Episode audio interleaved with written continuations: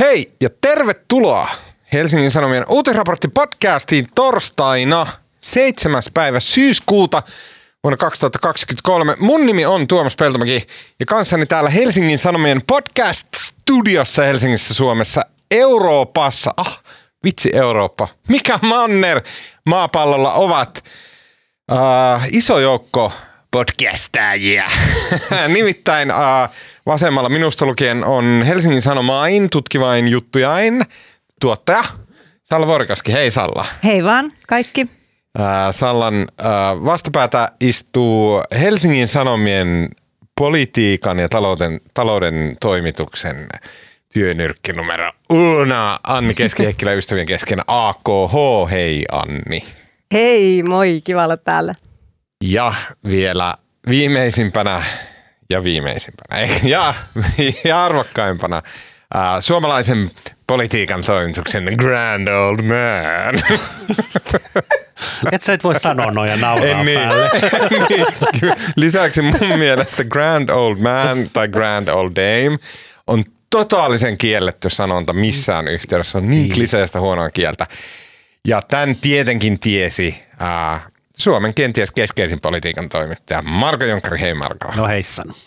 Tota, onpas ihana nähdä teidän nassuja näin aika upean kesän jälkeen. Mun mielestä tänä aamuna, juuri tänä aamuna, tapahtui joku muutos maailmassa ja ilmassa ja aamulla aurinko ei enää lämmittänyt sillä tavalla niin kuin se kesällä lämmittää ja olemme siis saapuneet syksyyn ja syksyn myötä olemme saapuneet uutisraporttipodcastin normaaliin päiväjärjestykseen ja siihen kuuluu se, että kiitellään kesätiimi, Ää, tota, kuuntelin joka jakson ja oli aivan jälleen kerran niin erinomaista ja niin jotenkin fresh, että miten nuoret ihmiset ajattelee, kelailee, mitä valintoja he tekevät, mitkä aiheet kiinnostaa näin. En tiedä. Mä saan jotenkin niin paljon voimaa siitä. Kiitos myös kesän äänituotannolle, joka teki tota, aivan erinomaisen ammattimaista työtä läpi kesän. Okei, tämän viikon podcastissa me keskustellaan rasismitiedonannosta, joka oli eräänäköinen lakipiste siihen tämän kesän alussa alkaneelle keskustelulle hallituksen rasisti-fasistisympatioista ja, ja tota, koko tästä helahoidosta.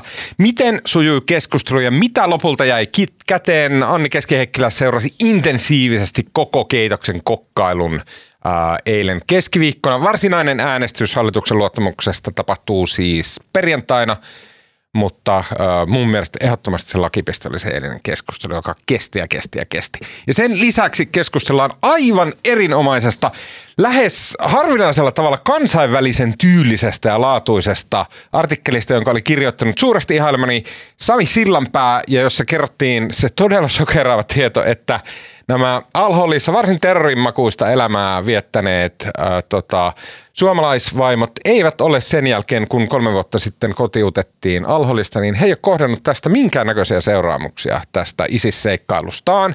Sanattomaksi vetää, lapset ja kaikki on edelleen siellä pikkupirteissä kasvamassa varmasti tasapainoisissa tunnelmissa.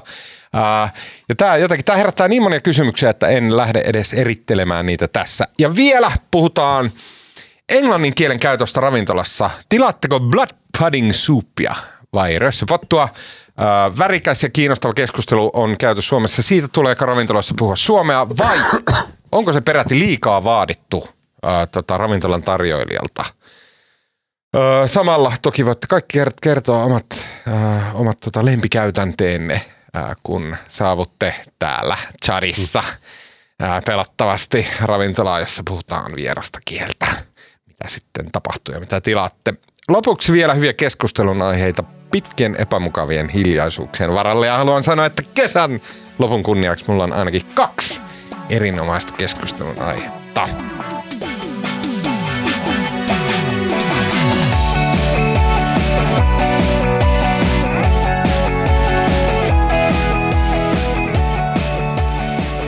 Okei, um, koska eilisen päivän istui tietokoneen striimien ja, ja tota, uutisviran ääressä Anni Keskiheikkilä, niin Anni, uh, lattia on sinun.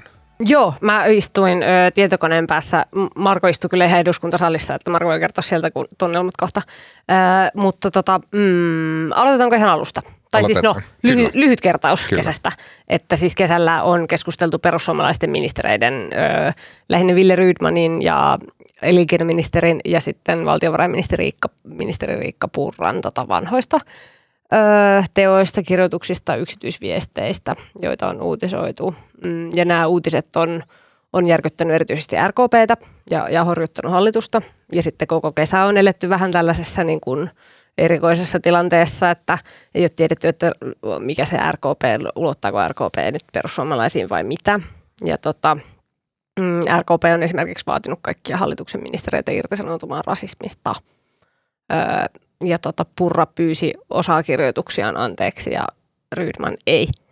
Ja oppositio, tästä nyt sitten tiet- tietenkin on kesän aikana vähän, tota, vähän tuottunut ja tota, sen johdosta ja osoittaakseen, että hallitus kyllä vastustaa rasismia ja pystyy toimimaan yhdessä, niin he teki tämmöisen tiedonannon, öö, joka oli, no rasismitiedonannoksi sitä on kutsuttu, joku yhdenvertaisuus, sy- syrjimättömyys, Mm. tasa-arvo, oli Kyllä. virallinen nimi. Pinkkapaperia, jossa Niin se, sekin kertoo siitä asian vaikeudesta, että tämä rasismi niin kuin siihen otsikkoonkin oli liian vaikea saada, vaan piti olla tämmöinen vähän, vähän kädenlämpöisempi. Niin, termi. se olisi ehkä jonkunnäköinen tunnustus sitten.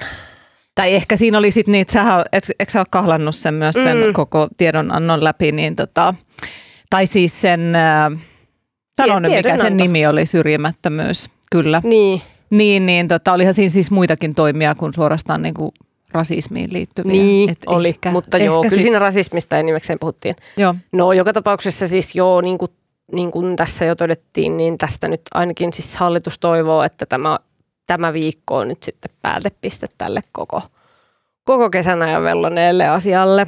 Ja tota, öö, joo, öö, sanonko mä vaikka nyt muutaman asian siitä, siitä ohjelmasta? Mennään sitten kohta siihen keskusteluun. Ja Marko voi kertoa siitä, millaista siellä oli. Öö, tai siis ei ohjelma, vaan siis tiedonanto.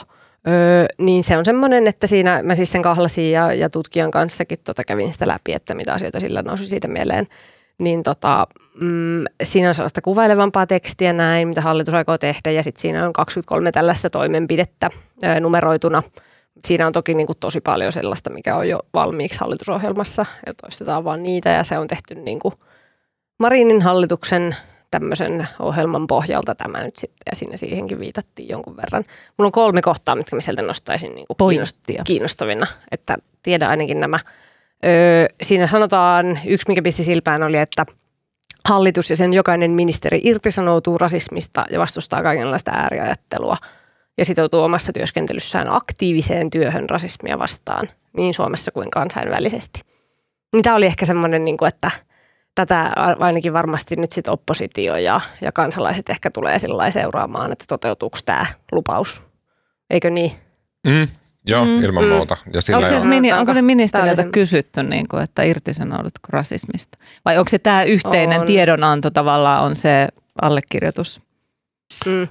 Ja nehän eduskunta, mikä oli ehkä yksi tavallaan merkittävä asia, mistä varmaan kuullaan vielä, että siellähän nyt sanottiin ääneen, että kaikki hallituksen ministerit sekä kaikki hallituspuolueiden kansanedustajat, jonka lisäksi ne myös niin kuin sanoi, että myös perussuomalaisten kaikki niin kuin nämä alemman tason toimijat, nämä varavaltuutetut, Onnea matkaan. onnea matkaa Mm. vaan, että mulla tässä tulee taas 2011 onnea vaan meille toimittajille ja käydään läpi näitä varavaltuutettuja möläytyksiä nyt koko syksy sitten. Niin, että Mut- tähän pitäisi sillä lailla sitoutua. Mutta mut siis saanko mä sanoa, että mu- musta on niinku, tämähän on semmoinen tietynlainen ehkä kokoomuksen pelitaktinen operaatio, tämä koko, koko tiedonanto ja tämä niinku tää rasismiohjelma ja näin. Et jos me ajatellaan sitä, että mitä kesällä tapahtui, että mistä asiasta oli niinku loppujen lopuksi kysymys. Oli ensin Junnila, no hänhän sitten lähti. Sitten oli nämä Purran asiat ja sitten nämä Rydmanin asiat. Kaikki liittyi niinku yksittäisten ministereiden toimintaan ja taustaan. Ei ministerinä, Taustaan. koska niin, Eh, niin. ei ministerinä, koska he tuli just valittu, ei olisi voinutkaan olla.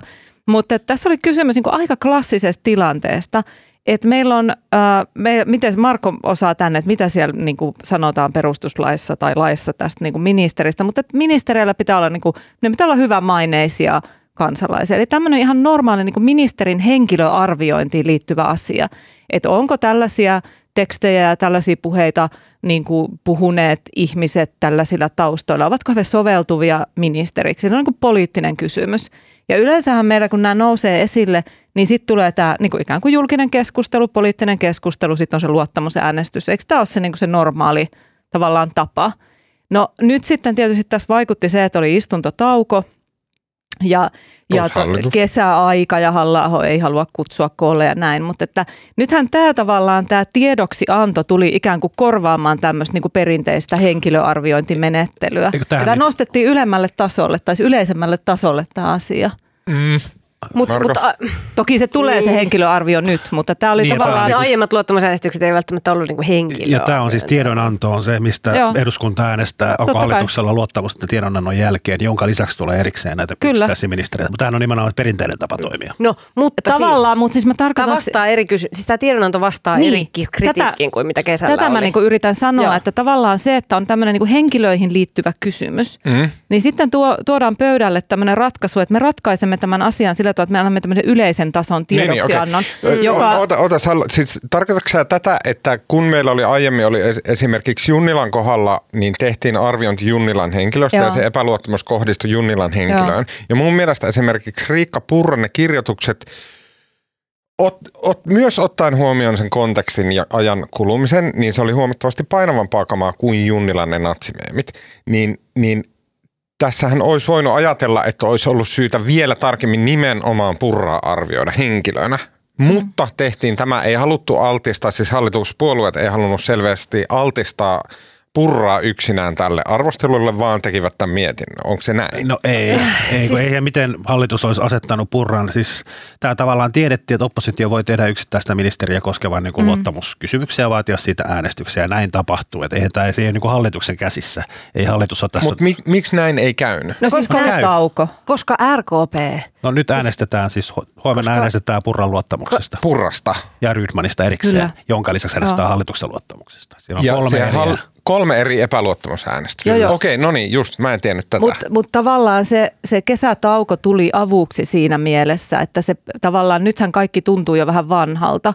Niin kuin jotkut ihmiset on sanonut, että tuntuu vähän niin kuin sille, että häspiin hommalta. Että tavallaan tämä niin kuin, tavallaan kaiken, se paineet, niin kuin julkisuuden paineet ja journalistien paineet meni tähän rasismitiedonannon valmisteluun ja valmistuuko se ja käykö persuille ja näin. Että, sillä, että se oli tavallaan, mä en tiedä kuka tämän kuka tämän niin kuin on nuotittanut, mutta se on ollut ta- niin kuin hallitukselta hyvin taitavaa. Mä siis luulin, että tämä oli vaihtoehtoinen, mutta se, en mä tiennyt, että Purralle on epäluottamus, eihän siitä puhuttu yhtään mitään. Voi on, on siitä.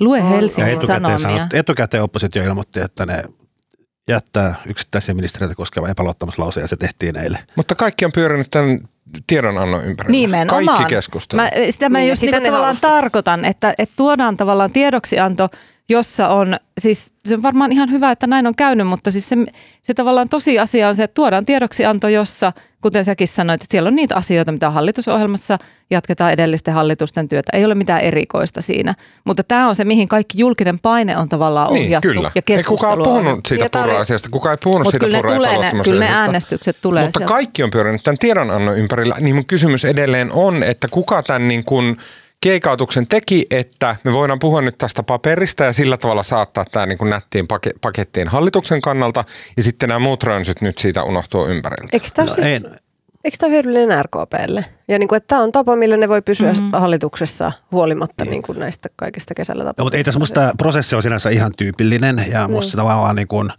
mutta erikoista tässä oli esimerkiksi eilen se, että niin kuin Rydmanhan ei sanonut siellä, kun istui siellä ministeriaitiossa, mm. ei sanonut sanaakaan. Ja kumminkin hän on niin kuin yksi epäluottamuslauseen kohteista. Purra oli myöskin hiljaa yli kolme tuntia, kunnes sitten keskustan Annika Saarikko ihmetteli, että miksei niin kuin, siinä on koko ajan jatkuvasti tuli häneen kohdistuvia niin kuin väitteitä ja syytöksiä ja hän ei sanonut mitään.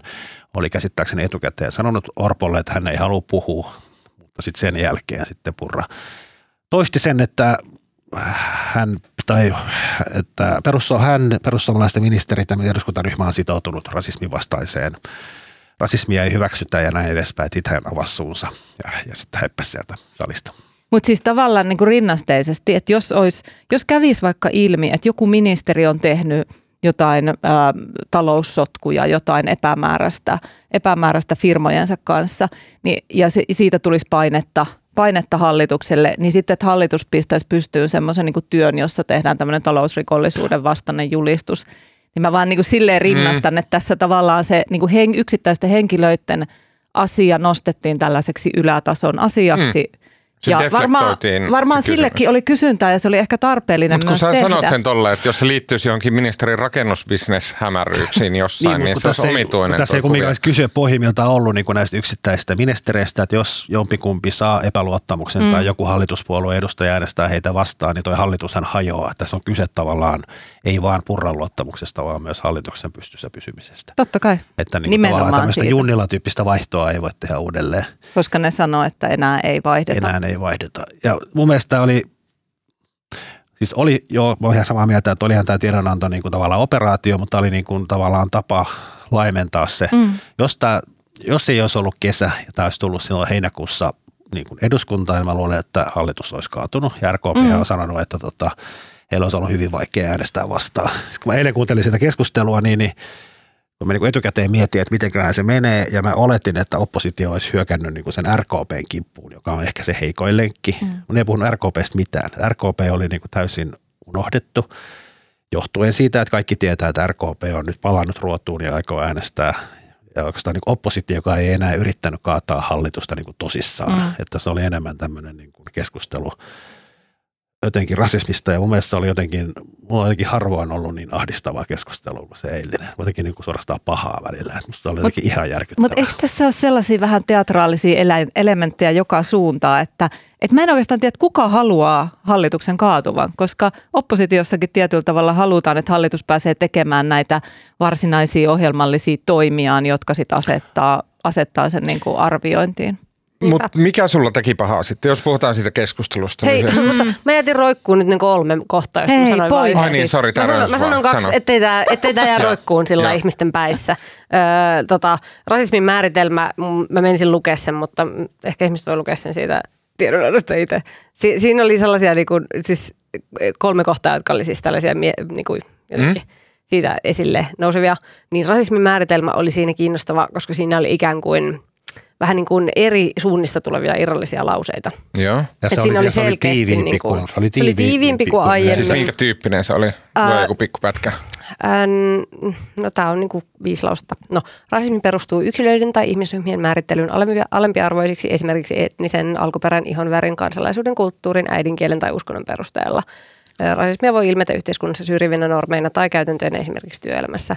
Rasismi voi käyttä, näyttäytyä yksilöiden ja ryhmien välillä syrjivänä käytöksenä. Yksilöiden ja ryhmien väliset ennakkoluulot ja vierauden pelko voivat toimia kasvualustana rasismille. Rasismi luo eriarvoisuutta ja vahingoittaa sen kohteen lisäksi koko yhteiskuntaa. Tämä kuulostaa niin kuin sellaiselta aika. Lukiokirjalta. Mutta sitten, niin, mutta täältä on aika helppo niin kuin, ö, huomata, että esimerkiksi ö, niin kuin perussuomalaisten ajattelua ku, niin kuin vahvasti kuvaa tämmöinen, että yksilöiden ja ryhmien väliset ennakkoluulot ja vierauden pelko voi toimia kasvualustana rasismille. Mm. Että, niin kuin, että se on niin kuin yksilön asia. Se on joku yksi yksilö, joka sanoo jotain, jotain pahaa toisesta ihmisistä ja se on se rasismi. Ja että se kumpuaa jostain. Mutta sitten tässä ei ole niin paljon sitä rakenneasiaa. Tai sitten se on niin kuin toisissa lauseissa se raken, rak, niin kuin rakenteellinen rasismi. Niin sitten tämä oli vähän semmoinen niin tilkkutäkki, joka on sillä ihan niin kuin nyt tämmöiset poliittiset paperit varmasti niin kuin tehdäänkin, että otetaan eri puolilta sanoja ää, ja lauseita ja sitten yhdistetään ne yhdeksi. Ja sitten kolmas kohta, joka sitä kannattaa tietää, oli se yksi konkreettinen asia, minkä kaikki varmaan huomasi, oli tämä, että kriminalisoidaan holokaustin kieltäminen. Tai siis parempi sana olisi kiistäminen, mutta siellä Niin lukee- jotkut sanoo, että nyt siis kriminalisoidaan holokausti. Jo, jossain oli myös Ja sitten oli tämä natsikommunismi-selvitys, mikä symbolien käytön Niin, selvittäminen, niin. mikä aloitetaan. Niin, mikä nämä on nyt semmoiset- eniten keskustelua. No mikä, Joo. mikä niin sua, nämä asiat oli siellä tiedonannossa. Okei. Okay. Mikä Mun mielestä oli ma- hauskaa huomassa keskustelusta myöhemmin esimerkiksi toi Sebastian Tynkkynen kävi A-studiossa selittämässä äh, sen tota, eduskuntakeskustelun ollessa vielä käynnissä, niin kävi selittämässä näitä asioita. Ja musta kuulosti, että Persut oli saanut tänne tiedonantoon kuitenkin nivottua kaiken näköistä pientä sellaista, mitä he itsekin haluaa sinne. Että he käänteli sen niin päin, että siellä on esimerkiksi niin tämmöisiä rasismin torjuntakeinoja on semmoisia, kuten että laitetaan tota maahanmuuttaja perheen äidit töihin ja sitten, että lapset, las, lasten pitää käydä niin kuin entistä paremmin koulussa ja kaikkea tällaista, mikä ei nyt ihan niin kuin suoraan kuulosta.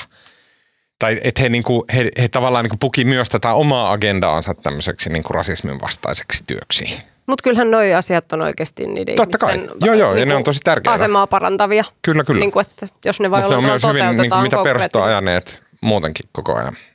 Mm.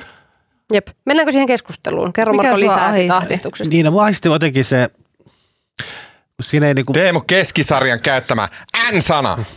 Tota, itse asiassa mä kuulin, se se tuli vasta myöhään illalla. Tota, mä kuuntelin sitä siis alusta niin kuin varmaan yli melkein neljä tuntia. Tota, se oli jotenkin niin kuin, mua niin kuin vaivas, mikä se keskustelu niin kuin oikeastaan on. Ja sitten mua vaivas se, että niin kuin jotenkin miten, miten niin kuin tulehtuneet ne tavallaan oikean ja vasemman laidan välit on. Ja niin kuin harvoin kuuluu jotenkin noin niin kuin myrkyllistä keskustelua. Mä voin siis musta esimerkkinä, tota, Fatim Diarra piti tämän vihreiden ryhmäpuheen ja tota, hän puhui niin kuin tavallaan omasta kokemuksestaan, millaista on olla rodullistettu ihminen, niin kuin hän käyttää tämmöistä termiä. Ja sitä, miten hän, hänet on lapsena syljetty bussipysäkillä ja se oli musta niin kuin, se oli niin omakohtainen ja sitten niin kuin tavallaan koskettava puhe vielä sen takia, koska se ei ollut niin kuin tyypillinen eduskuntapuhe. Siis Fatimi Diarra on erittäin hyvä esiintyjä, häntä selvästi jännitti, se luki sen niin kuin aika nopeasti ja se niin kuin lisäsi sitä tehoa, että se ei ollut semmoinen niin kuin puhe-puhe, mm. vaan se oli vähän semmoinen, niin kuin, että hän puhui oikeasti hän ei niin kuin esiintynyt musta siinä kameroille, vaan hän puhui niin kuin, mitä oikeasti ajattelee. Semmoinen mm. fiilis tuli. Totta kai hän esiintyi kameroille, kun se televisioidaan ja näin. Ja tota, sitten niin kuin tavallaan sit se niin kuin vastareaktio tähän, kun siinä puhutaan niin kuin, ja sitten mä itse asiassa näin, niin kuin millaista palautetta se Diarra oli saanut niin kuin, saman tien tuli satoja viestejä. Niin kuin, se näytti mulle niin kuin semmoisia niin kuin, joku äiti kertoo, miten heillä on, tota, hänellä on niin kuin nigerialainen mies ja miten niin kuin, viisivuotias lapsi ja niin kuin, miten hän oli se lapsi, niin kuin, miten, miten tärkeää tämä oli sille, mm. että puhutaan näistä asioista ja miten rasismi on niin kuin, joka päivä läsnä ja, ja niin kuin rasismihan on, niin kuin, siis sehän on niin kuin valtava ongelma ja tavallaan mitä me minäkin valkoinen keskikäden mies, niin kuin sitä edes tiedän ja katsoo sitä niin kuin eduskuntasalia, niin siellä on pelkkiä valkoisia naamoja. Siellä on muutama vähän erivärinen, jossa Fatima on yksi ja se, hän kumminkin puhuu niin kuin omasta asiastaan, niin kuin asioista, mikä koskettaa valtavan isoa määrää ihmisiä, jonka jälkeen sitten se keskustelu menee semmoiseksi, niin kuin, koska mun mielestä sen, koska tuossa vaiheessa oli jo selvää, että hallitus ei tästä mihinkään kaadu ja tämä on niin kuin tämmöistä, niin kuin, tässä ei ole, niin kuin, tälle ei ole tämmöistä niin kuin valtapoliittista merkitystä. Musta olisi ollut vaan makeeta, että tämä hallitus jos ja kun myös perussuomalaiset sitoutuu niin kuin rasismin vastaisiin toimiin, että ne olisi nyt antanut semmoisen niin kuin kootun maan ylin päättävä elin olisi antanut semmoisen jonkinlaisen koherentin viestin suomalaisille, mm. että ne ottaa asian vakavasti ja niin kuin ne, niin kuin, että rasismi on absoluuttisen väärin.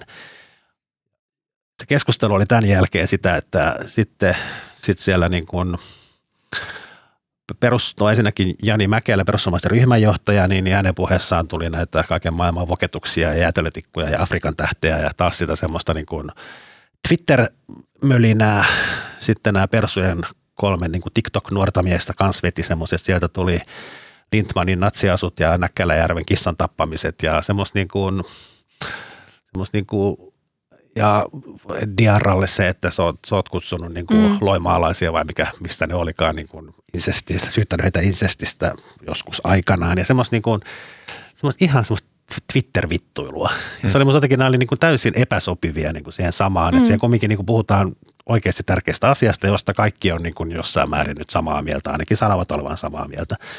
Niin miksi se piti päästää niin kuin, tai mennä tuohon, ja tämä vaan niin kuin ensinnäkin ahdisti. Ja sitten samaan aikaan Mutta toi, toi, toi niin kuin mun mielestä toi on aivan, siis, siis kauniisti puhuttu Marko ja siis niin kuin ihan tosi hyvä pointti ja ei ole ensimmäinen kerta, kun tässä podcastissa jotenkin toivotaan, että poliitikot muistaisi roolinsa semmoisen niin kuin esimerkillisen puheen tuottajina maassa. Ja. Mutta se, että jos samaan aikaan Jussi halla eduskunnan puhemiehenä rummuttaa Twitterissä siis äh, ihan semmoista jotain päätöntä, että Suomessa oli 11 000 ihmisen tota, mielenosoitus, jossa banderollit viuhuu, että päät poikki poli, päätteiltä ja hän tekee sen niin kuin englanniksi, Kyllä. jotta saa mahdollisimman ison kansainvälisen huomion sille, että Suomen hallitusta nyt yritetään pistää päiviltä tai jotain tälleen. Samaan aikaan tapahtuu tätä korkeimmalla, sanotaan niin kuin valtakunnan toisiksi korkeimmalla tasolla, niin ei niin kuin, ei, se peli on menetetty, ikävä kyllä Mut musta se on niin tuntuu. osa sitä peliä. Ja siitä jotenkin musta niin kuin, mä oon aika samaa mieltä, että se peli voi olla menetetty ja tavallaan paluuta ei, paluuta ei enää ole semmoiseen vanhakantaiseen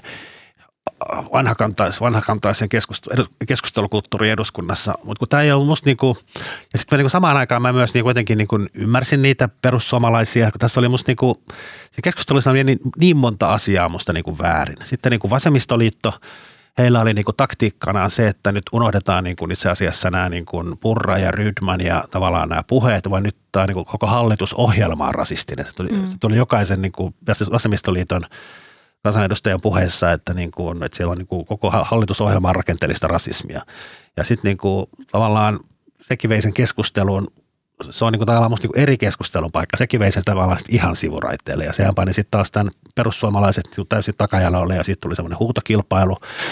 Ja sitten niin kuin mä jotenkin ymmärrän myös tämän, niin kuin, jotenkin tämän perussuomalaisten argumentin, että, niin kuin, että tässä on niin kuin kaksoistandardit ja sitten kun he on tehnyt 15 vuotta, jotenkin tämä, koko tämä kesän vellonut rasismikeskustelu, että niin kuin tavallaan mikään persuvinkkelistä, mikään anteeksi pyyntö ei riitä ja tämä vaan jatkuu ja jatkuu ja niin kuin teki ne mitä tahansa, niin tämä ei lopu.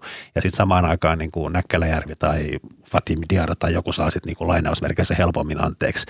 Mä niin kuin tavallaan ymmärrän sen, tämä on, niin kuin, mutta tämä on vaan jotenkin päässyt siihen tilaan, että ei enää niin kuin, musta se ei niin kuin ollut mikään keskustelu, se oli semmoinen niin huutokilpailu ja sitten aina välillä joku nousi sinne pönttöön tai sanoi paikaltaan, että tämä on tärkeä asia ja nyt No mi- mi- viestiä Suomen kansalle. Eikö niinku keskustan edustajilla oli vähän niin kuin samat fiilikset kuin sulla, että Annika Saarikkohan puhui siitä raskaasta Oli, ja niinku musta niin ilmasta siellä, niin miltä Antti se onnistui? Kurvisella myös oli hyvin Joo, niin- maltillisia, järkeviä äänenpainoja. Onnistuiko keskusta tässä niin kuin No omassa... The adult in the room. Kyllä ne mun Niin. mielestä onnistuu ja sitten musta demaritkin oli itse asiassa aika niin kuin, eivät, ne ei niin kuin lähtenyt siihen kovimpaan huutoskabaan.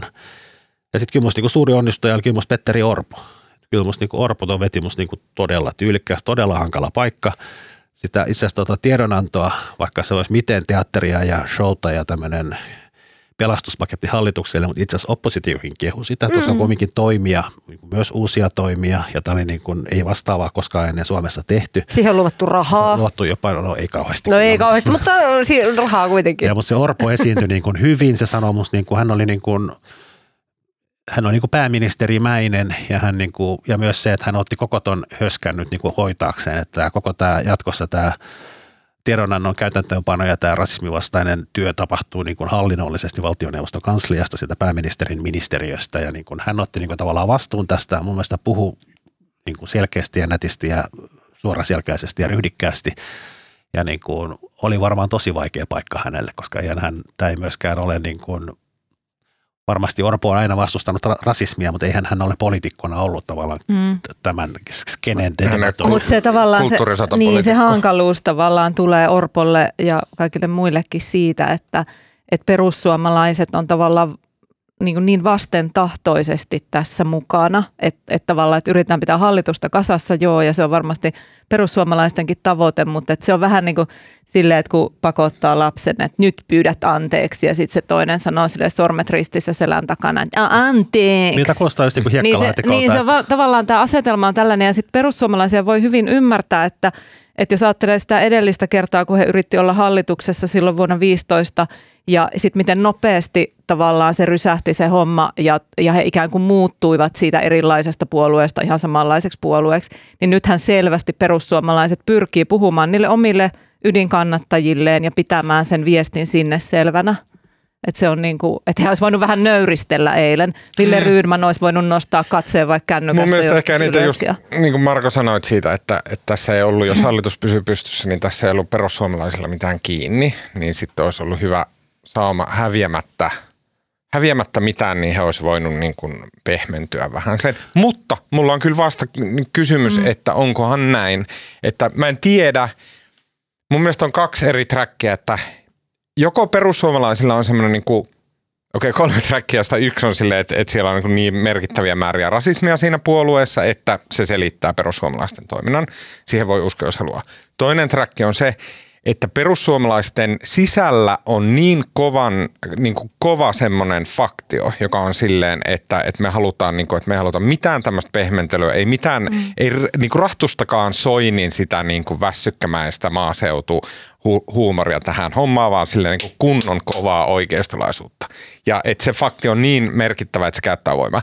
Ja sitten kolmas on se, että perussuomalaisissa on niin iso määrä semmoista epäoikeudenmukaisuuden tunnetta siinä, että aina heidän kimppuun käydään, mm. heitä sorsitaan, on ne mesimääräkravaatit, josta he on niin ihan pillastuneita ja pitävät sitä niin esimerkkinä siitä, että miten, miten tarkoitushakusta heitä vastaan käy, käytävä tämä niin kuin monen rintaman sota on. Ja sitten tämä katkeruus muita puolueita ja sitten mediaa, ja mediasta sitten varsinkin Helsingin Sanomia toistuvasti heidän puheissaan on. Että tämä niin kuin, tässä on se kolme, jotka selittää perussuomalaisia. No mä, joo, mä oon ihan samaa mieltä ja varsinkin tuo kolmonen varmasti pitää paikkaansa ja se varmaan myös selittää sitä keskustelun sävyä, että se niin kuin, onhan se vaan hassua, että siellä niin kuin, aina siinä vaiheessa, kun niin kuin tavallaan luodaan se Orpo ja mm. muut hallituspuolueet niin koittaa luoda sen kuvan, että olemme tässä nyt yhtenä rintamana niin rasismin vastaisessa taistelussa, jonka jälkeen joku persu taas avaa suunsa ja salissa ja niin kuin vetää maton alta.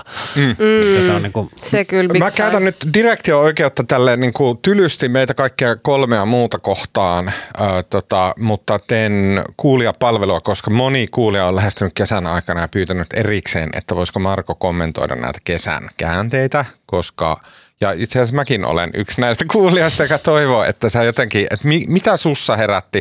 Sulla on meistä kaikista pisin näkemys siitä, että miten suomalainen politiikka toimii, mitkä on ne niin kuin sävyt ja tavallaan siellä pinnan alla tapahtuvat virtaukset.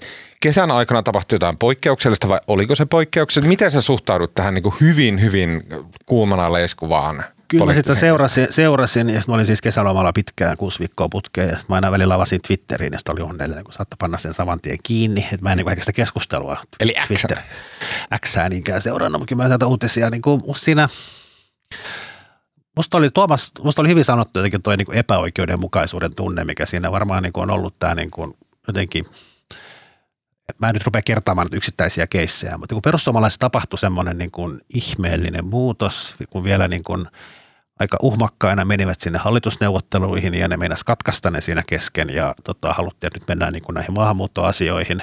Mutta kumminkin lopputulos, niin kuin perussuomalaiset oli niin kuin tyytyväisiä siellä hallitusohjelmaan ja Purra oli iki onnellinen, kun pääsee valtiovarainministeriksi ja he oli, oli niin kuin oli, niin kuin, oli tavallaan niin kuin euforisessa tilassa, jonka jälkeen tulee, kun niin kuin nyrkillä naamaan alkaa nämä ensin Junnila ja sitten tota, Purra ja sitten Rydman Goat.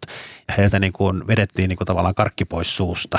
Ja se niin kuin, mä luulen, että tätä niin kuin osaltaan niin kuin selittää niin kuin se, että nämä persojen niin kuin, tavallaan pettymys siihen, että nyt taas palataan näihin keskusteluihin ja ollaan niin kuin – jos joku on kirjoittanut nimimerkillä 15 vuotta sitten jotain, niin mitä merkitystä sillä on nykyhetkessä.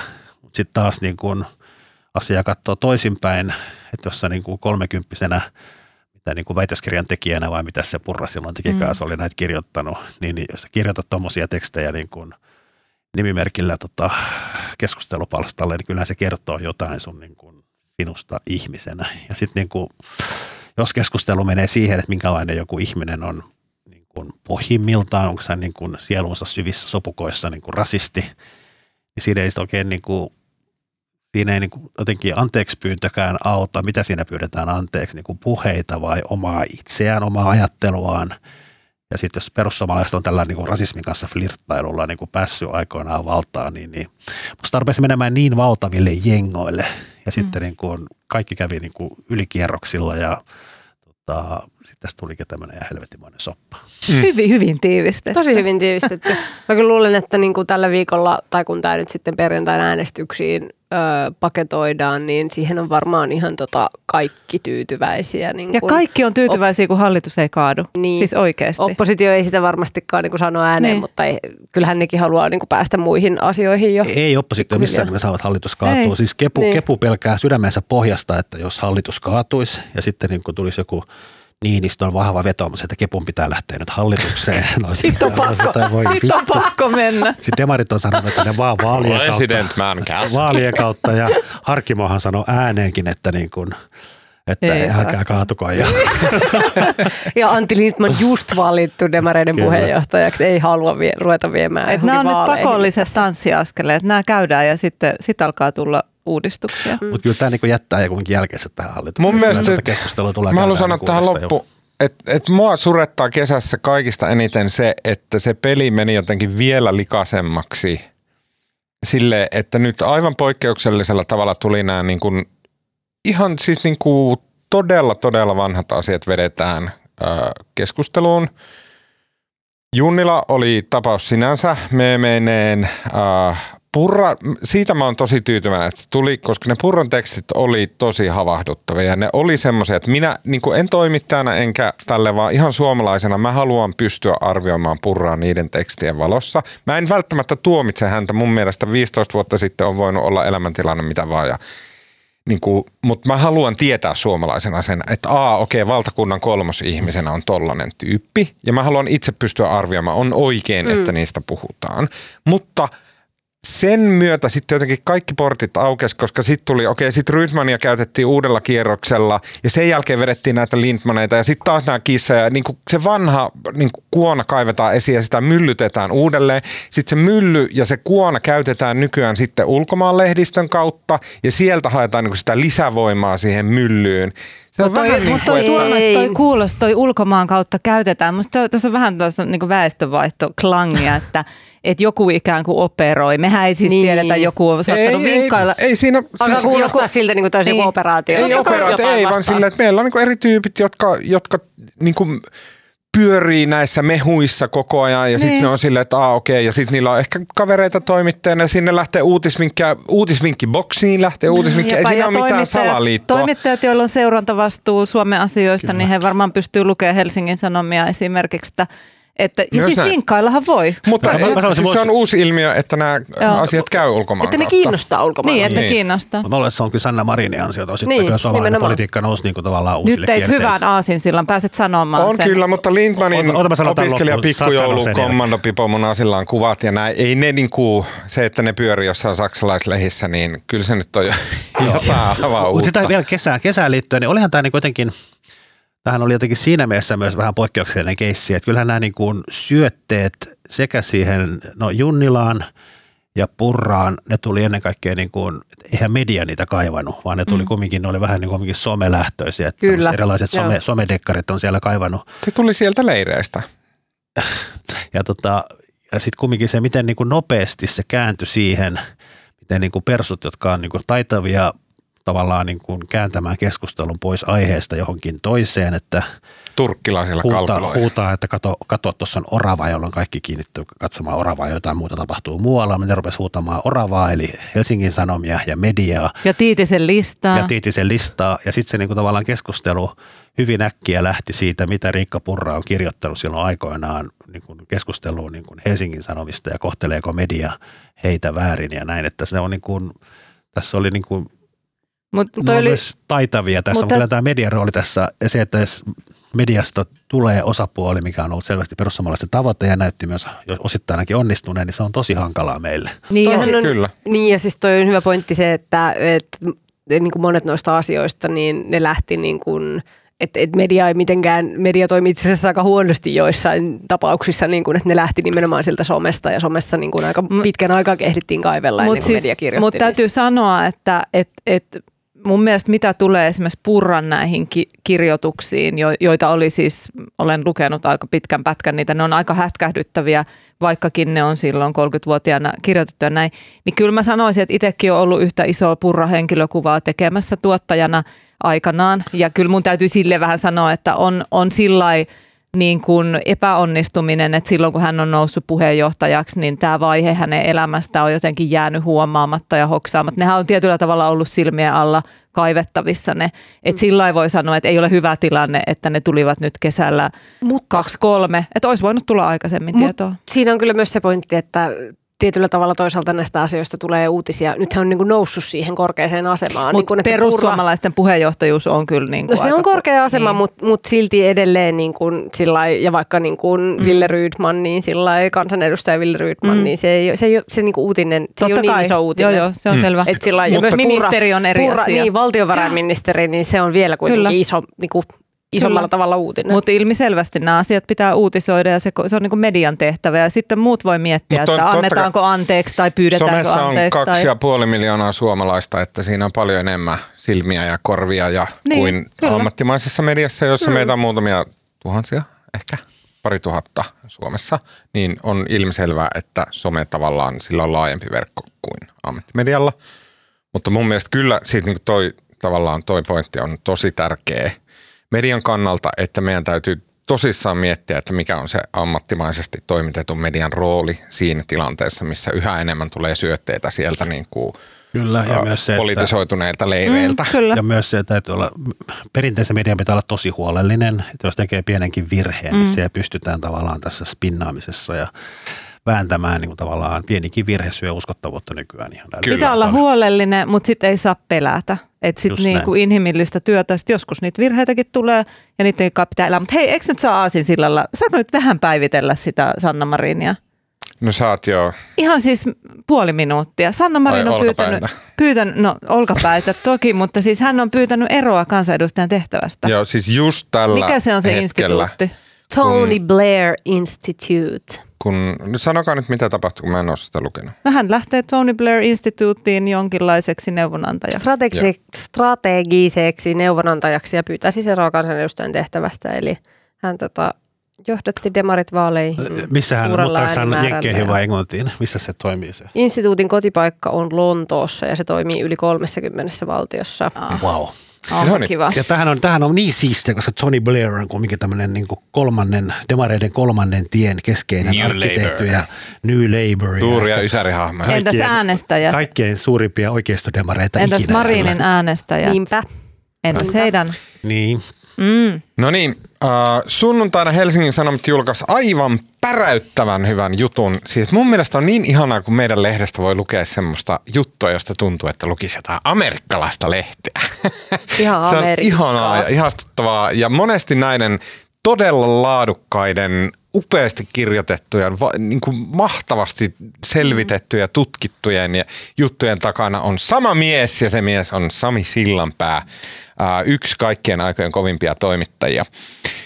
Juttu, jonka otsikko mulla nyt taas typerästi ei ole tässä, Suomessa syyttömät, vai mikä se oli se jutun nimi. Mm. Se oli tämmöinen hyvin mittava ja, ja kokonaisvaltainen katsaus siihen, että kuinka sitten kävikään näille niin sanotulle isisvaimoille, eli tota, näille naisille, joita kaiken kaikkiaan äh, Alholin ISIS, tai sanotaan Syyrian isisleireiltä on tähän mennessä tuotu Suomeen, on yhdeksän naista ja 26 lasta. Ja tota, äh, täytyy huomioida, että tuossa myös äh, tavallaan samalla käsiteltiin myös niitä ihmisiä, jotka on palanneet äh, Syyrian ja ISIS-alueelta ja kalifaatista Suomeen jo aiemmin. Nämä samat äh, ongelmat, joita Juttu nosti esille, niin liittyy myös heihin.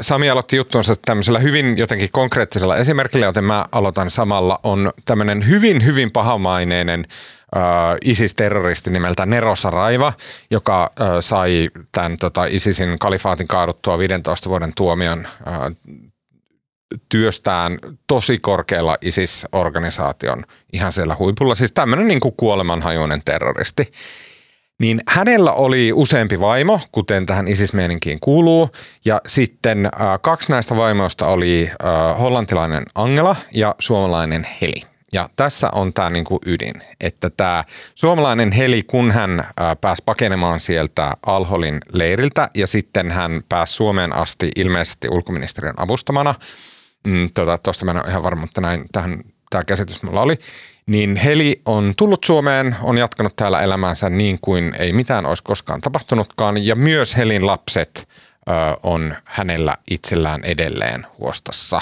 Siis eli suomalaisnainen, joka oli yhden kaikista korkeimman ISIS-terroristin vaimo ö, ISISin kalifaatissa.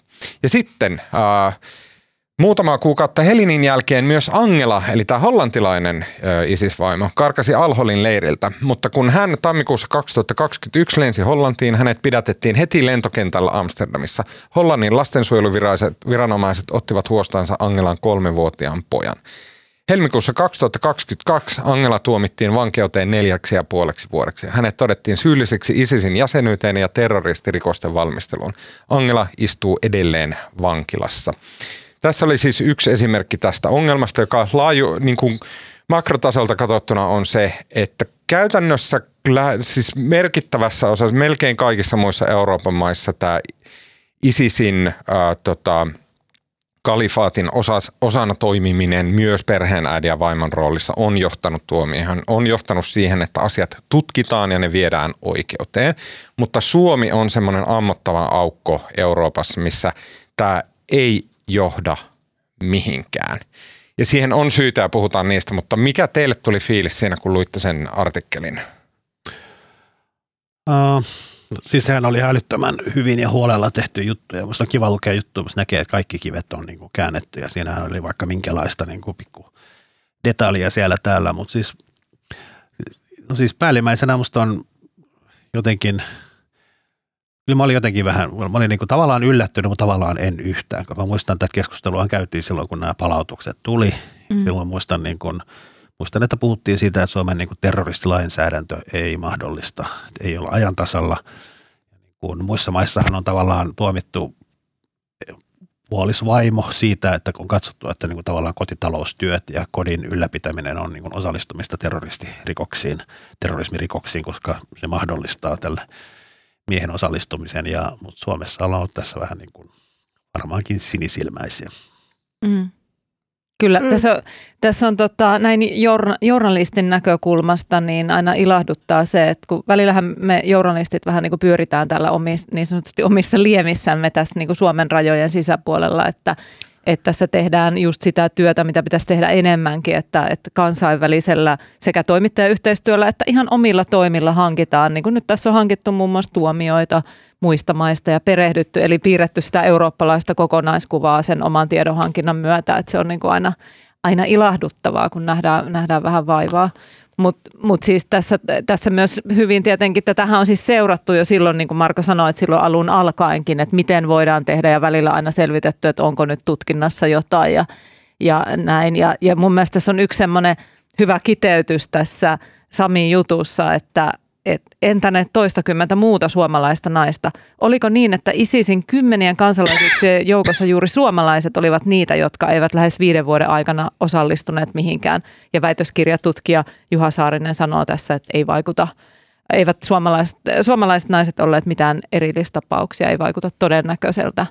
Että tavallaan arkijärki sanoo – että, että tietenkin Tilastollisesti he ovat, niin, pitäisi että he, olla. Niin, mm. ja, ja sit Mä satuin kyllä, mm. sattumalta kesällä kuuntelin ja nyt suositus aivan erinomainen BBCn podcast-sarja I am not a monster, joka tosi niin kuin pitkästi syvällisesti käsittelee näitä aiheita ja siinä on tämmöisen niin kuin amerikkalaisen isisvaimon tarina ja siinä käydään näitä, niin kuin, että mitä siellä on ja mikä on niin kuin se vaimon vastuu ja miten, mitä siellä perheessä tehtiin ja keiteltiinkö siellä puuroa tosi paljon tietenkin liittyy siihen, että kasvatettiin lapsia ja näistä lapsistahan siis kasvatettiin ISIS taistelijoita. Et se, on, se, on, se on tylyä kuunneltavaa, kun siinä on nää, tämän lapsen puheet, mm. kun se tulee niin kuin heleällä pikkupojan äänellä niin kuin vannotaan päiden katkomista kaikille. Ja se on niin kuin huh, huh mm. mitä kama I am not a monster kannattaa kuunnella. Tässä on, tässä on oikeastaan kaksi, kaksi, vähän kaksi eri asiaa. Tämä mm. Sami juttu käsitteli sitä niin kuin, vähän niin kuin taaksepäin, että nämä heitä ei ole tuomittu heidän tekosistaan siellä ISIS mm. ISIS-valtakunnassa.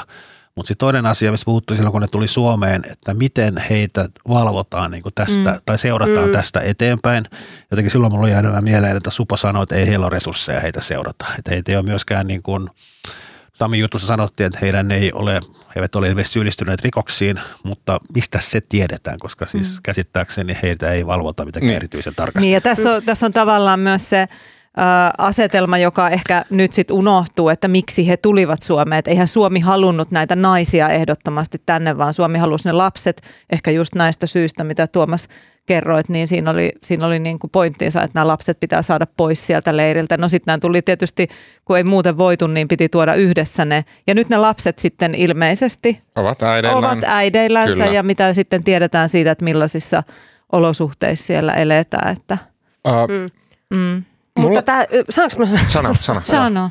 Tää, tää, että tämän jutun tosi iso arvo oli siis, siis Mitähän mä nyt? Mun, mun pasmat meni sekaisin. Mua pyydettiin uutisoimaan tätä Sanna Marin asiaa. Mä ehkä häippäsin tämän kommentin. Ai okei, okay. no niin. öö, mun täytyy mennä, mutta tota, öö, sanon sen, että sillä jutulla oli tosi iso arvo siinä, että öö, jotenkin kerrottiin millaista, mitä asioita ne naiset on tehnyt. Koska sehän on ollut tosi sillä hähmästä, niin kuin, että mitä, öö, niin kuin, että, ne on te, että onko ne tehnyt siellä rikoksia vai mitä ne on siellä tehnyt. Niin siinä oli niiden, ei, ei toki niiden suomalaisnaisten, mutta kuitenkin niin kuin tosi paljon ulkomaan esimerkkejä, että mitä, mm. millaisia asioita ne naiset on tehnyt, mi, miten ne siellä toimi niin kuin arjessa ja mitä kaikkea siellä on ollut. Niin esimerkiksi Ehkä... että siinä oli tämä just hollantilaisnaisen, tämä siis Angela, niin sen niin. esimerkki, että hän oli esimerkiksi kaupannut aseita. Että niin. siellä niin kuin siihen kalifaattiin kuuluu, että vaimot esimerkiksi hoisi tätä aseliikennettä. Pieni, että meillä on ylimääräisiä granaatteja, niin. että ö, maksua vastaan tai tavaravaihdannassa, niin saatte aseet täältä ja näin. Ja sehän on ilman muuta terroristista ja rikollista toimintaa, mistä Angela siis tuomittiinkin. Kyllä, niin. Suomessa taas niin kuin... se, se ongelma tulee siitä, että poliisi ei pääse käsiin tämmöisiin tietoihin, ellei poliisilla ole esitutkintavaihe päällä. Poliisi ei pysty kuuntelemaan puheluita, ei pysty lukemaan viestejä, ei pysty kräkkäämään puhelimia ja mitä ikinä, ellei heillä ole esitutkinta, jota myöten heille tulee sitten valtuudet, tämmöisiin näitä sanotaan pakkokeinoiksi. Niin sitten, ja se Suomessa tavallaan, Suomen systeemissä ongelmaksi tulee se, että mm, poliisilla ei ole itsellä käytännössä harkintaa, että aloittaako se esitutkinnan, vaan se esitutkinna siitä päättää valtakunnan syyttäjä terrorismirikoksissa ja siis semmoisissa terroristirikoksissa, jotka tota, tapahtuu ulkomailla, niin silloin se ei ole poliisilla, vaan se on valtakunnan syyttäjällä. No, valtakunnan säättäjä, syyttäjä ei ole nostanut näitä esitutkintoja, vaan poliisille jää vaan oikeus tämmöiseen esiselvityksen tekemiseen.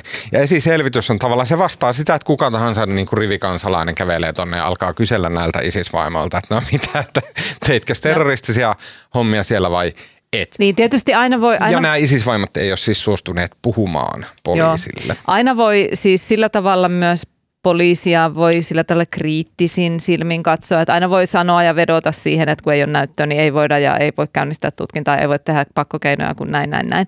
Mutta sitten pitää tuntea se asia ehkä, ehkä sillä perinpohjaisesti, että voi arvioida sitä, että onko riittävällä tavalla pyritty löytämään sitä näyttöä tai mitä toimenpiteitä on tehty, onko jätetty jotain tekemättä, mitä olisi voitu tehdä. Että se, ei, se ei ehkä Sanotaan, että ehkä siitä pitäisi tietää enemmän, että voisi vois arvioida. Mä en Mut tiedä, mutta meillä on sellainen tilanne, mm. että siis Suomi on ainoa, missä näitä ei tehdä. Kaikkialla mm. muualla ne tutkinnat käynnistetään. Se mm. riittää, mm. että siellä ollaan oltu ISISissä. Me tiedetään about, että se, mitä se ISIS-toiminta on. Ja se, se riittää mm. siihen, että käynnistetään tutkinta. Tutkintahan niin. ei ole vielä, että kukaan on syyllinen mihinkään. Vaan se riittää siihen, että okei, että käynnistetään tutkinta tässä asiassa. Mutta Suomessa sitä tutkintaa ei käynnistetä toisin kuin kaikkialla muualla. Mm. Niin kyllä siinä joku iso, Iso ongelma osin, on. Osin tietysti myös selittyy näillä lainsäädäntömuutoksilla, joita, jotka on tullut ja joita ei sitten takautuvasti Mutta mä epäilen liittyä. tuota. Toi on se, mitä sanotaan koko ajan, että joo, että meillä ei silloin ollut sitä lainsäädäntöä, mm. että, että kun nämä lähti 2015 mm. sinne ISISin kalifaattiin, niin meillä ei silloin ollut voimassa semmoinen lainsäädäntö, josta Suome, Suome oltiin monta kertaa muistutettu, että hei, teidän pitää laittaa tämä teidän mm. lainsäädäntö näiden vierastaistelijoiden suhteen kuntoon, koska muuten te olette tämmöinen iso aukko, toisin kuin teidän naapurimaat. Ja sitten Suomi ei ajoissa tarttunut tähän, vaikka mm. YK on terrorismi, tämmöiset raportöörit, jotka käy kattoon tekemään maatarkastuksia, niin ne oli huomauttanut Suomea, että teidän täytyy tehdä tämä. Ja sitten jälkitarkastuskäynnillä, niin ne huomautti, että te ette tehneet tätä ja tästä johtuen te ette voi nostaa syytteitä näitä isisvaimaa kohtaan. Joten ei. siis se oli tavallaan jo tiedossa ja sille ei tehty ajoissa sille asialle mitään. Mutta vaikka niitä lakeja ei oltu päivitetty sillä tavalla, niin esimerkiksi Saksassa, niin kuin tässä äh, Samin jutussa äh, aivan ansiokkaasti sanotaan, niin näitä ISISiin linkittyneitä, paitsi tietenkin vierastaistelijoita, mutta myös näitä ISIS-vaimoja, niin niitä on syytetty ei-terrorismirikoksista, niin, niin, kuten aseiden hallussapidosta, omaisuusrikoksista, lapsiin kohdistuvista rikoksista, rikoksista ihmisyyttä mm. vastaan, orjakaupasta, ää, tota, lapsisotilaisiin liittyvistä rikoksista. Kaikki näähän on edelleen täysin suomalaisten käytössä nämä lainkohdat, Kyllä. mutta niitä ei käytetä ja tutkintoja ei aloiteta. Siellähän itse asiassa oli tämmöinen ihmiskauppajuttu, oli, oli tota vireillä nyt kun Ja se meni esitutkan, Joo, se on esitutkinnassa. mutta se ei johtanut Joo. sitten Mutta siis onhan mihinkään. näissä sille yleisemmällä tasolla, jos ajattelee, että noihin, niin kun puhutaan, että mitä, mikä on naisten ja, ja niin kuin vaimojen, äitien rooli, niin kyllähän siinä herkästi tulee, sit voi käyttää semmoista niin kuin naiskorttia toiseen suuntaan, että minä vain keitin puuroa ja, ja huolehdin vain lapsista, että ei minulla ollut ammattia, olin vain vaimo ja leski. Että, et, ja sitten ehkä tämmöinen puhe myös moniin ihmisiin tehoaa, että ajatellaan, että, että nainen on jotenkin sillä tavalla erilainen, että se ei voisi vaikka tehdä ihmiskauppaa tai, tai tota, myydä aseita tai, tai niin kuin tässä oli tämä yksi jesiditytön tapaus, mistä oli ulkoma- toisen maan kansalainen tuomittu, että et, et, niin kuin onhan tässä vähän tämmöisiä mm naiskorttikysymyksiä myös. Mutta mua, mua niinku ihmetyttää mm. tässä keskustelussa se jännä piittaamattomuus, mikä tähän, että, että no, meillä ei ollut ne lait voimassa ja sitten kaikki jotenkin ignoroi se, että meillä on kaikkia muita lakeja, joilla, jotka pystyttäisiin tässä käyttämään ja tutkintoja pystyy. Se vaan ignoroi, sen annetaan niin jotenkin olla. Kaikki on se, että no, hm, meillä ei ollut. Nyt siellä sit... jotkut poliisit ja syyttäjät kihisee kiukusta, kun ne kuuntelee sua. Noihän on tosi vaivalloisia tutkintoja. Noihän on niin kuin niin, ja, mutta sit, se on just meille vaivalloista. Se on niin kuin nimenomaan Suomelle se on täysin mahdotonta saada ei aikaan. Niin sanonut, ei, ei, joo, joo, kynnys on varmaan niin kyllä, kyllä. Joo, ja Näin. siis kyllähän tässä maassa on noin niin kuin yleisesti, kun oikeuden, oikeudenkäyttöä niin kuin katsotaan, niin kyllähän välillä tuntuu siltä, että joissain asioissa tutkintakynnykset on hyvin matalia ja menee kaikenlaiset jutut tutkintaan ja saataan tehdä iso, isokin työ ja sitten toisissa on taas hirveän vaikea saada sitä kynnystä ylittymään, että varmaan se on semmoinen – niin kuin laajempikin kysymys, että missä mm. ne resurssit on ja missä se niin kuin virkavallan niin kuin tahtotila on niin kuin eri asioissa. Mutta sitten mua ihmetyttää se, että tässä ja nyt Marko, mä käännyn sua kohti, että kun meillä on tämmöinen tilanne, missä me nähdään vaikka Euroopan laajuisista ä, tilastoista, että okei, että Suomessa on niin selkeästi jotain vielä. Jos muissa Pohjoismaissa näitä keissejä on kymmeniä – ja sitten Suomessa, siis muissa Pohjoismaissa terrorismirikoksista on tuomittu kymmeniä, siis tuomittu, ja Suomessa tasan yksi. Suomi on semmoinen niin iso, iso musta aukko, missä mitään ei tehdä ja mitään ei tapahdu. Tämä on niin merkittävä asia. Ja sitten meillä on myös niin kuin suomalaisten turvallisuuden kannalta on jonkunnäköinen kysymys. Mä en tiedä minkä näköinen kysymys. Jonkunnäköinen kysymys on se, että okei, että jos nyt on sillä tavalla, että tämä on se maa, jossa lainsäädäntö on sillä tolalla, että ja mä en, me, niin kuin mun mielestä on pelottelua puhua mistään houkutustekijöistä ja tämmöisestä, mutta periaatteessa on semmoinen tilanne, että vaikka jonkun ISIS-taistelijan on helpompi ajatella, että okei, että jos mä otan vaimon Suomesta, niin meidän on helpompi reissata esimerkiksi, sanotaan vaikka Al-Nusran hallitsemille alueille. Me tuskin menet, meidän lapsia ei oteta meiltä pois, jos me käydään jollain konfliktialueella, missä on sanotaan vaikka ISIS tai al presenssiä tai tälle. Suomessa se riski meitä kohtaan ei ole niin suuri kuin vaikka Tanskassa, jossa on täysin kielletty meneminen. Se on heti rikos, jos sä menet millekään tämmöiselle alueelle ja lapset napsastaan pois.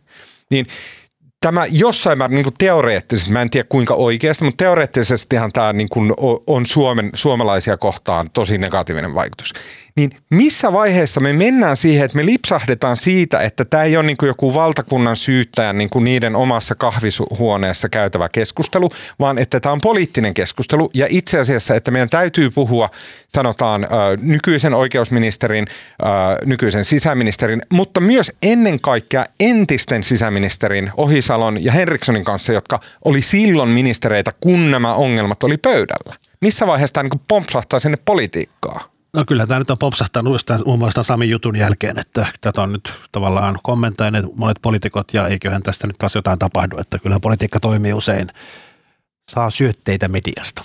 Mm. Ehkä tilanne. Mutta jotenkin varmaan... niin taskulämpimältä kuulostaa kaikki tässä. Niin, eiköhän tässä jotain. Kyllä asiat Tuomas hoituvat ja järjestyvät. Mun mielestä on niin omituista tämä Nyt mennään, no. nyt mennään, mennään Tuomas eteenpäin. eteenpäin. Mennään Okei. eteenpäin. Äh, tota, Helsingin Sanomiin Hei, kir- mä haluan korjata sua, kun mä rupesin miettimään tuossa sun sisäministerilistaa.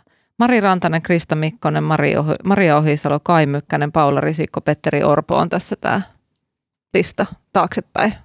Sisäministeri. Sä sanoit Henrikssonin, etkö Hän oli sano? oikeusministeri. Mitä sä sanoit? Jonka pyör- Ai, o- oh, oikeusministeri okei. Henriksson ja sisäministeri Ohisalo, joille tämä No niin, tota. ISIS-voima-asia kuului. Sitten mä sekoilin. No niin, eteenpäin.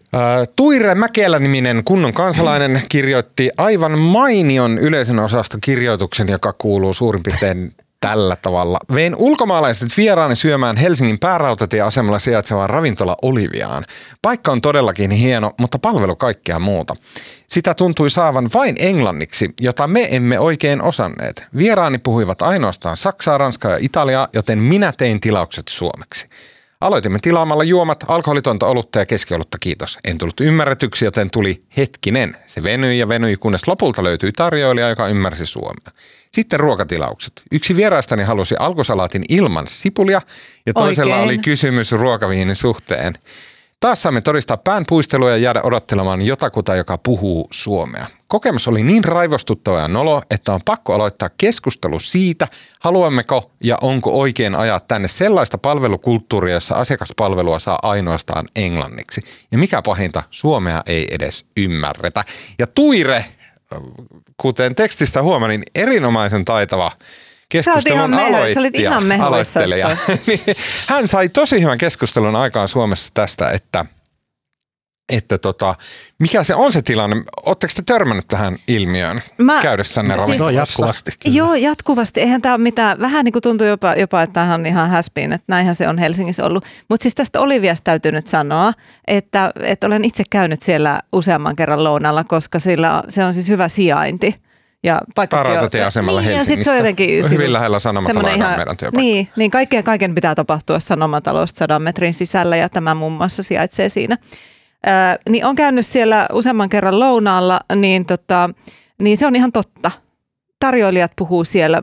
Mä en ole itse asiassa kenenkään kanssa puhunut suomea vielä.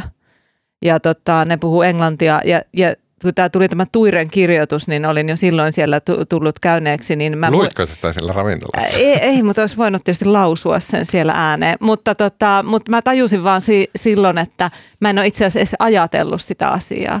Mm. Et mä en ole ajatellut, kun mä oon käynyt siellä syömässä, että, että voi hyvänen aika, että täällähän puhutaan englantia. Se on tuntunut jotenkin aika luontevalta, koska se on se kokemus tässä kuhisevassa pääkaupungin keskustassa, että on paljon paikkoja, joissa puhutaan englantia. Miten Marko? Sama, mutta kyllä yleensä, yleensä siis ne, se on musta, musta hankalinta on se, että sit kun niinku, tota, aloittaa suomeksi, toinen vastaa englanniksi. Sitten ei niinku varma, ymmärtääkö se niinku suomea vai ei. Siis mä niinku yritän periaatteesta puhua suomea, koska mun mielestä niin pitäisi tehdä, mutta sitten niinku, sit se on ainakaan ihan kiusallista, että täytyy niinku, ei ole va- varma osaako se suomea ja minkä verran osaa, mutta yleensä kyllä lähes aina osaa vähän. Ajatteleeko sä silleen, että sä yrität auttaa häntä niin kuin puhumaan suomea vai Kyllä, että sä kyllä. haluat, että sulle puhutaan suomea? Ei, Niin enemmän mä ajattelen, että mun mielestä yleensä pitäisi kannustaa. Mulla, mulla, on, mulla on paljon tuttavaa piirissä ulkomailta muut Suomessa asuvia, meidänkin naapurustossa useampia ja sitten mä aina eräänkin jenkkimiehen kanssa rupean puhumaan englantia ja se on silleen, että puhu suomea please. Yeah. Niin. Mä oon kääntänyt tässä ihan täysin kelkkani, koska mä rakastan englannin kieltä. Mä oon opiskellut siis englannin kieltä yliopistossa. Mä oon puhunut koko ikäni todella hyvää englantia. Mun isä oli kielenkääntäjä, joka, jonka pääkieli oli englanti ja se niin kuin kieli ja kulttuuri kaikkinensa on mulle tosi rakas. Ja mä niin kuin sytyn, kun tulee niin kuin arjessa yhtäkkiä vastaan mahdollisuus puhua englantia. Mä luulen, että se on yleisesti jaettu tunne suomalaisille, että on kiva päästä puhumaan englantia. Joo, musta myöskin, mutta musta se on vaan niin korrektia Kyllä, yrittää mutta puhua suomea, jos mahdollista. Mä vaihoin tässä, siitä ei, ehkä joku vuosi sitten mä vaihoin siihen, jopa siis niin kuin se junttilaitaan, että mä menen ravintolaan nykyään, niin mä tilaan suomeksi. Ja sitten kun se tarjoilija vastaa englanniksi, niin mä jatkan suomeksi silti. Mä, mä siis mä en tuu pois siitä suomen kielestä. Mä Ei, vaikka hän, vaikka hän sanoisi, Vaikka hän että sorry, I niin, don't speak. I don't understand ja näin. Mä sanoin, että joo joo, mutta että mä otan ton ilman sipulia ja näin. Ja se johtuu siitä, että mun mielestä tähän on syntynyt joku semmoinen niin kuin ihmeellinen niin kuin aliarvioiva katse näitä ravintolatyöntekijöitä kohtaan. Mä oon itse siis ollut tosi pitkään ravintola-alalla. Mä oon ollut tarjoilijana ja kokkina. Ja ravintola-ala on todella kansainvälinen ala. Ravintola, siis niin kuin se, se substanssi siinä on pääasiassa ranskankielistä. Sä et pysty olemaan töissä ravintola-alalla, ellei sä jonkun verran hanskaa ranskaa. Melkein mistä tahansa kielestä on keittiöversio ja se tarkoittaa nimenomaan, että ravintoloissa puhutaan se 40 sanaa, 40 olennaista sanaa millä hyvänsä kielellä. Pääasiassa ranskaksi, englanniksi, italia on myös totta kai tosi tärkeä keittiökieli. Ja, ja siis sä pärjäät sillä. Se niin kuin jotenkin, se niin kuin lukee niitä keskusteluita, että miten ollaan sitä mieltä, että ihan niin kuin tänne muuttava kiinalainen ei oppisi 40 tarvitsemaansa ravintola-alan sanaa suomea, on niin älyttömän typerä ja niin mä sanoin, että rasistinen tapa ajatella näistä ihmisistä. Totta kai ne ymmärtää, että mitä on ilman sipulia, kun sipuli on melkein joka kielellä sipuli. Se, siis siinä ei ole semmoista kynnystä, mitä yritetään maalailla. Ja maalaajat on, kuten esimerkiksi hotelli- ja ravintola-alan etujärjestön Maran toimitusjohtaja Timo Lappi, joka puhuu aivan paskaa. No niin, okei, mä nyt vähän liioittelen näin. Mutta hän on tällä, hän sanoi, että totta kai jokainen ravintola pyrkii siihen, että olisi suomea ymmärtäviä puhuvia työntekijöitä, mutta tosiasia on, että yhä useammin palvelua saa vain englanniksi.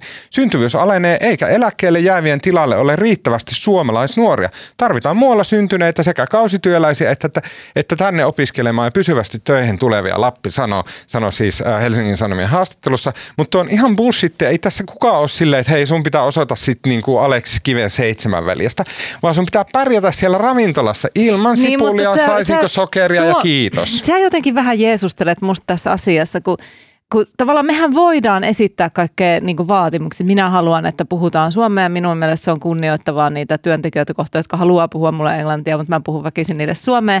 Ja me voidaan kaikkea tällaista niin kuin sanoa, että Suomi, Suomessa suomen kielellä ja näin. Mutta sitten se todellisuus siellä ravintola maailmassa on mitä on. Että mäkin kun mä twiittasin tästä, että tämä on niin kuin yksi heijastuma tästä työvoimapulasta, joka ravintola-alalla, että ei ole hirveästi niin kuin valinnanvaraa ää, työntekijöissä, vaan yritetään saada ylipäätään jotain työntekijöitä. joo. Niin sitten tavallaan tosi moni tuli mulle sanomaan silleen, että niin, mutta pitää vain vaatia, että he puhuvat suomea. Mut no mikä jos ne estää- ei puhu suomea, niin Mikä sit siinä se työ... työvoimapulassa estää sen, ettei opettele 30 sanaa? Tuomas. 30 sanaa. Tuomas. 30 sanaa, josta yksi on sipuli. Joo, mutta 30 sanaa. Mikä Niin. estää sen, että vaikka minkä näköinen pula, niin että se opet, opettelee ihan sama, ne opettelee, samat ihmiset opettelee ne ranskaksi, niin No. miksi ne ei opettele niitä suomeksi? Se No kuuluu. Sulla on, niin on, sulla on toiveet ja se, mitä sä haluaisit, ja sitten on se todellisuus, mitä tapahtuu. Jos työntekijöistä on kova pula ja on vähän työntekijöitä tarjolla, niin silloin työnantaja voi asettaa vähemmän vaatimuksia kuin tilanteessa, jossa on paljon ihmisiä tarjolla. Ja jos tilanne on se, että on paljon sellaisia ihmisiä, jotka tulee kausitöihin, on lyhytaikaisesti täällä, eivät ole oppineet suomen kieltä tai eivät halua oppia suomen kieltä, niin se ei niin kuin sillä, että sä menet sinne silleen niin kuin asiakkaana väkisin puhumaan suomea, niin ei se muuta mitään. Ei, mutta siis toi, toi on täys fantasia, toi ei ole totta. ei kun sulla on fantasia. Ei kun kukaan ihminen ei ole sille, että mä menen nyt Tus Sambiaan Marko, Marko, baariin tuu tähän töihin. väliin. Niin Mä menen Sambian baarin töihin ja mä en aio opetella niitä kuutta sanaa, mitä kaljan tilaaminen Bemban kielellä vaatii. Totta kai mä opettelen ne, No niin. eikä se ole multa No niin, sä Tuomas. Sä et ole siellä töissä. Niin. Mut voisin olla. Mä rakastan Sambiaa. Uh, Okei. Okay. Uh, tota, kun menette suosikkiravintolanne ja tilaatte sieltä tota, uh, itsellenne jonkun juoman Sillä bemban kielellä. Bemban kielellä, uh, niin tota, mm, sitten naapuripöydässä joku onneton vanha mummu, joka ei osaa bembaa, nauratte hänelle paskasesti ja sen jälkeen tota, uh, alatte kertoa uh, juttujanne, niin mistä sä hänelle kerrotte? Joo, tämä on ollut, on ollut yleensä tässä vaiheessa mä aina niin kuin ihan paniikissa, että minkä, mikä tota, mistä puhuisi. Nyt kun on ollut kesä ja mä oon lukenut valtavasti kirjoja ja mulla on niin semmoinen suorastaan niin kuin rivistö, josta mä voin varmaan joka viikolle koko syksyn ajaksi riittää.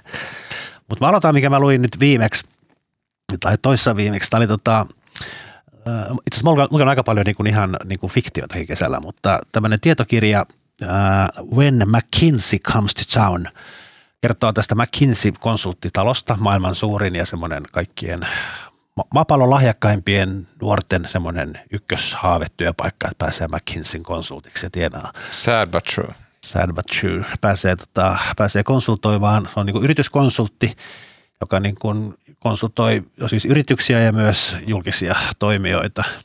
Ja tämä on, tota, äh, on tämmöinen tota, kahden, ainakin toinen on New York Timesin toimittaja Walt Bogdanich ja Michael Forsythe. Tota, aivan huikea kirja, missä käydään läpi niin kuin McKinseyn kaikki synnit ja niitä, on, niitä riittää. Oikeastaan niin varmaan joka ikinen yritysskandaali, mitä maailmanhistoriassa on tapahtunut tai väärinkäytös, niin McKinsey on enemmän tai vähemmän syyllisenä tai osallisena ainakin siihen. Ja siinä on, niin kuin, se on joka ikisessä paikassa. Sieltä kun aina alkaa uusi luku ja tulee se epäuskon näytös, että onko ne vittu tässäkin ollut mukana. Mutta musta niin kuin klassikko, tota, siis tämä Jenkkien niin opioidikriisi, tämmöinen Oxycontin, niin tai vissiin pahin näistä, joka myi ihmisille näitä addiktoivia mm. lääkkeitä, niin, niin McKinsey konsultoi sekä sitä yhtiötä että sitä yhtiötä valvovaa tahoa. se aiheutti tämän niin kuin tuplasti. Se neuvo niin kuin sille yhtiölle, että miten vältetään niin kuin valvojan tota, katseet ja sitten valvojalle, että katsoko tonne päin ja sai rahaa miljoonia molemmilta. Ja ne on ollut kaikkialla, siis Enronissa ja Trumpin kampanjassa äärimmäisen laajasti ja ne on, niin kuin, ne on ollut joka paikassa. Okei, okay, wow. Mikä sen nimi oli? Se on Pakko tota, lukea. Uh, when McKinsey comes to town. Uh, the hidden influence of the world's most powerful consulting firm. Ja kuulostaa niin uudelta kirjalta, että on, on varmaan On tänä vuonna, tänä vuonna ilmestynyt. Okei, okay, upeeta. Mm. Entäs Salla? No niin, sitten kun on naurannut sille mummolle mm. rumaasti siellä ravintolan pöydässä. Selittänyt. Joo, ei ne vaan pysty, kun työvoimapula, niin ei 30 sanaa, se on liikaa vaadittu. Jesus sun kanssa. Tota, äh, niin mä, kun jäin kesä, kesälomalle, niin mä ajattelin, että nyt mä haluan jotain semmoista niin kuin, äh, fiktiota ja, ja romantiikkaa, jotain sellaista, niin kuin, joka vie kauas kaikista vaalirahoista ja, ja mistä kaikesta muusta työasiasta. Ja tota, mä tartuin siis tällaisessa äh, ki, äh, kirjapalvelussa ensin, se tuli niin kuin ensimmäiseen, mitä mulle tarjottiin jotenkin jostain kategoriasta – ja mä päätin, että kun mua, siis mua ärsyttää niin kuin lukee etukäteen, jos joka elokuva, niin lukee etukäteen jotain tiivistelmiä, että mistä joo. se kertoo. Mä en halua joo. tietää mitään. Hyvä mä rupesin strategia. Tätä, joo, joo, koska se jotenkin se, se pilaa kaiken. Niin tota, no mä tartuin sitten tällaiseen kirjaan, jonka on, jonka on kirjoittanut Shelley Reed. Ja sen suomalainen nimi on Minne virta kuljettaa, englanninkielinen Go as a River. Uh, ja tota, ja täytyy sanoa, että mulla on niin kuin harvoin käynyt sellaisia, että joku kirja imee niin kuin täydellisesti sisäänsä, että, että sä lukiessa et tavallaan mieti jotain lauserakenteita tai että ai tää tälleen ratko tämän kohdan, vaan että, että se jotenkin vaan niin kuin imii. Se kertoo äh, 40-luku Colorado, äh, tyttö rakastuu vääränlaiseen poikaan ja ja tämä on niinku se, se setting ja se kuulostaa ehkä vähän siirappiselta, mutta itse asiassa tämä kirja – ää, niin kuin kasvaa sellaiseksi niin kuin valtavaksi teokseksi, joka kertoo, niin kuin, siinä on jotain, jotain niin kuin, niin kuin naiseksi kasvamisesta, siinä on tästä rakkauspuolesta, mutta siinä on ympäristöstä, ympäristön tuhoamisesta, alkuperäiskansojen kohtelusta. Se on niin kuin sellainen, siinä mennään vuosikymmeneltä toiselle ja, ja tota, mä, olin, mä olin siis aivan silleen niin kuin huokailin ensimmäisten kymmenien sivujen aikana jo, että tämä, siis, että tämä ihminen kirjoittaa niin kuin jotenkin aivan mahtavasti. Ja en kerro enempää juonesta. Voin sanoa, että mä en siis helposti itke, mutta mulla kävi muutama semmoinen, semmoinen niin kuin suolainen kyynel jossain vaiheessa vierähti poskelle, että se on todella koskettava.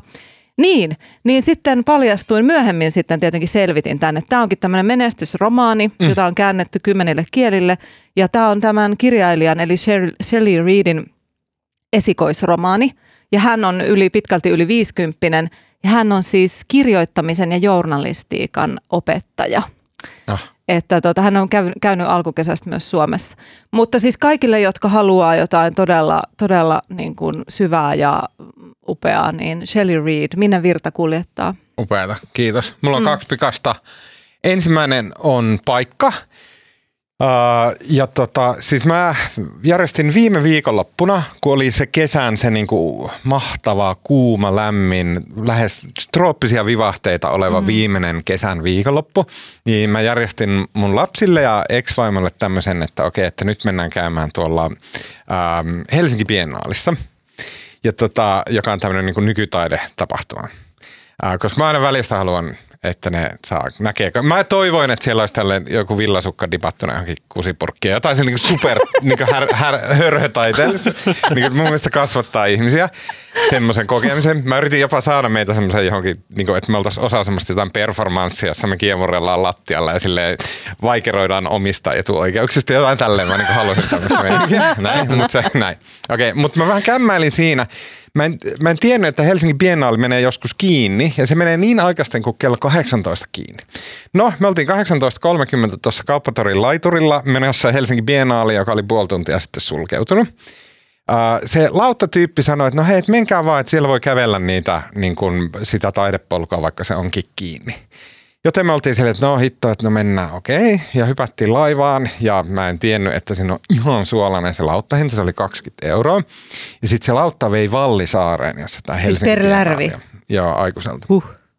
Ja me tultiin sinne Vallisaareen, joka oli siis, se bienaali sieltä oli kiinni, joten se saari oli tyhjä. Ja se oli niin uskomattoman hieno kokemus.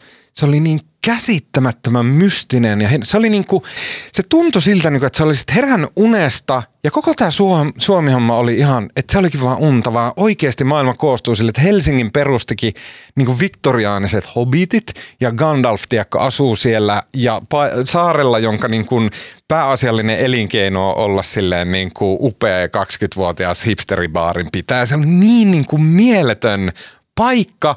Ja sitten mä, suomukset tippu silmiltä, siinä vieressä on Suomenlinna, joka on niin tylsä ja kuiva ja huono. Mm. Ja sitten tämmöinen niinku mieletön mystinen niinku wow-paratiisi siinä vieressä.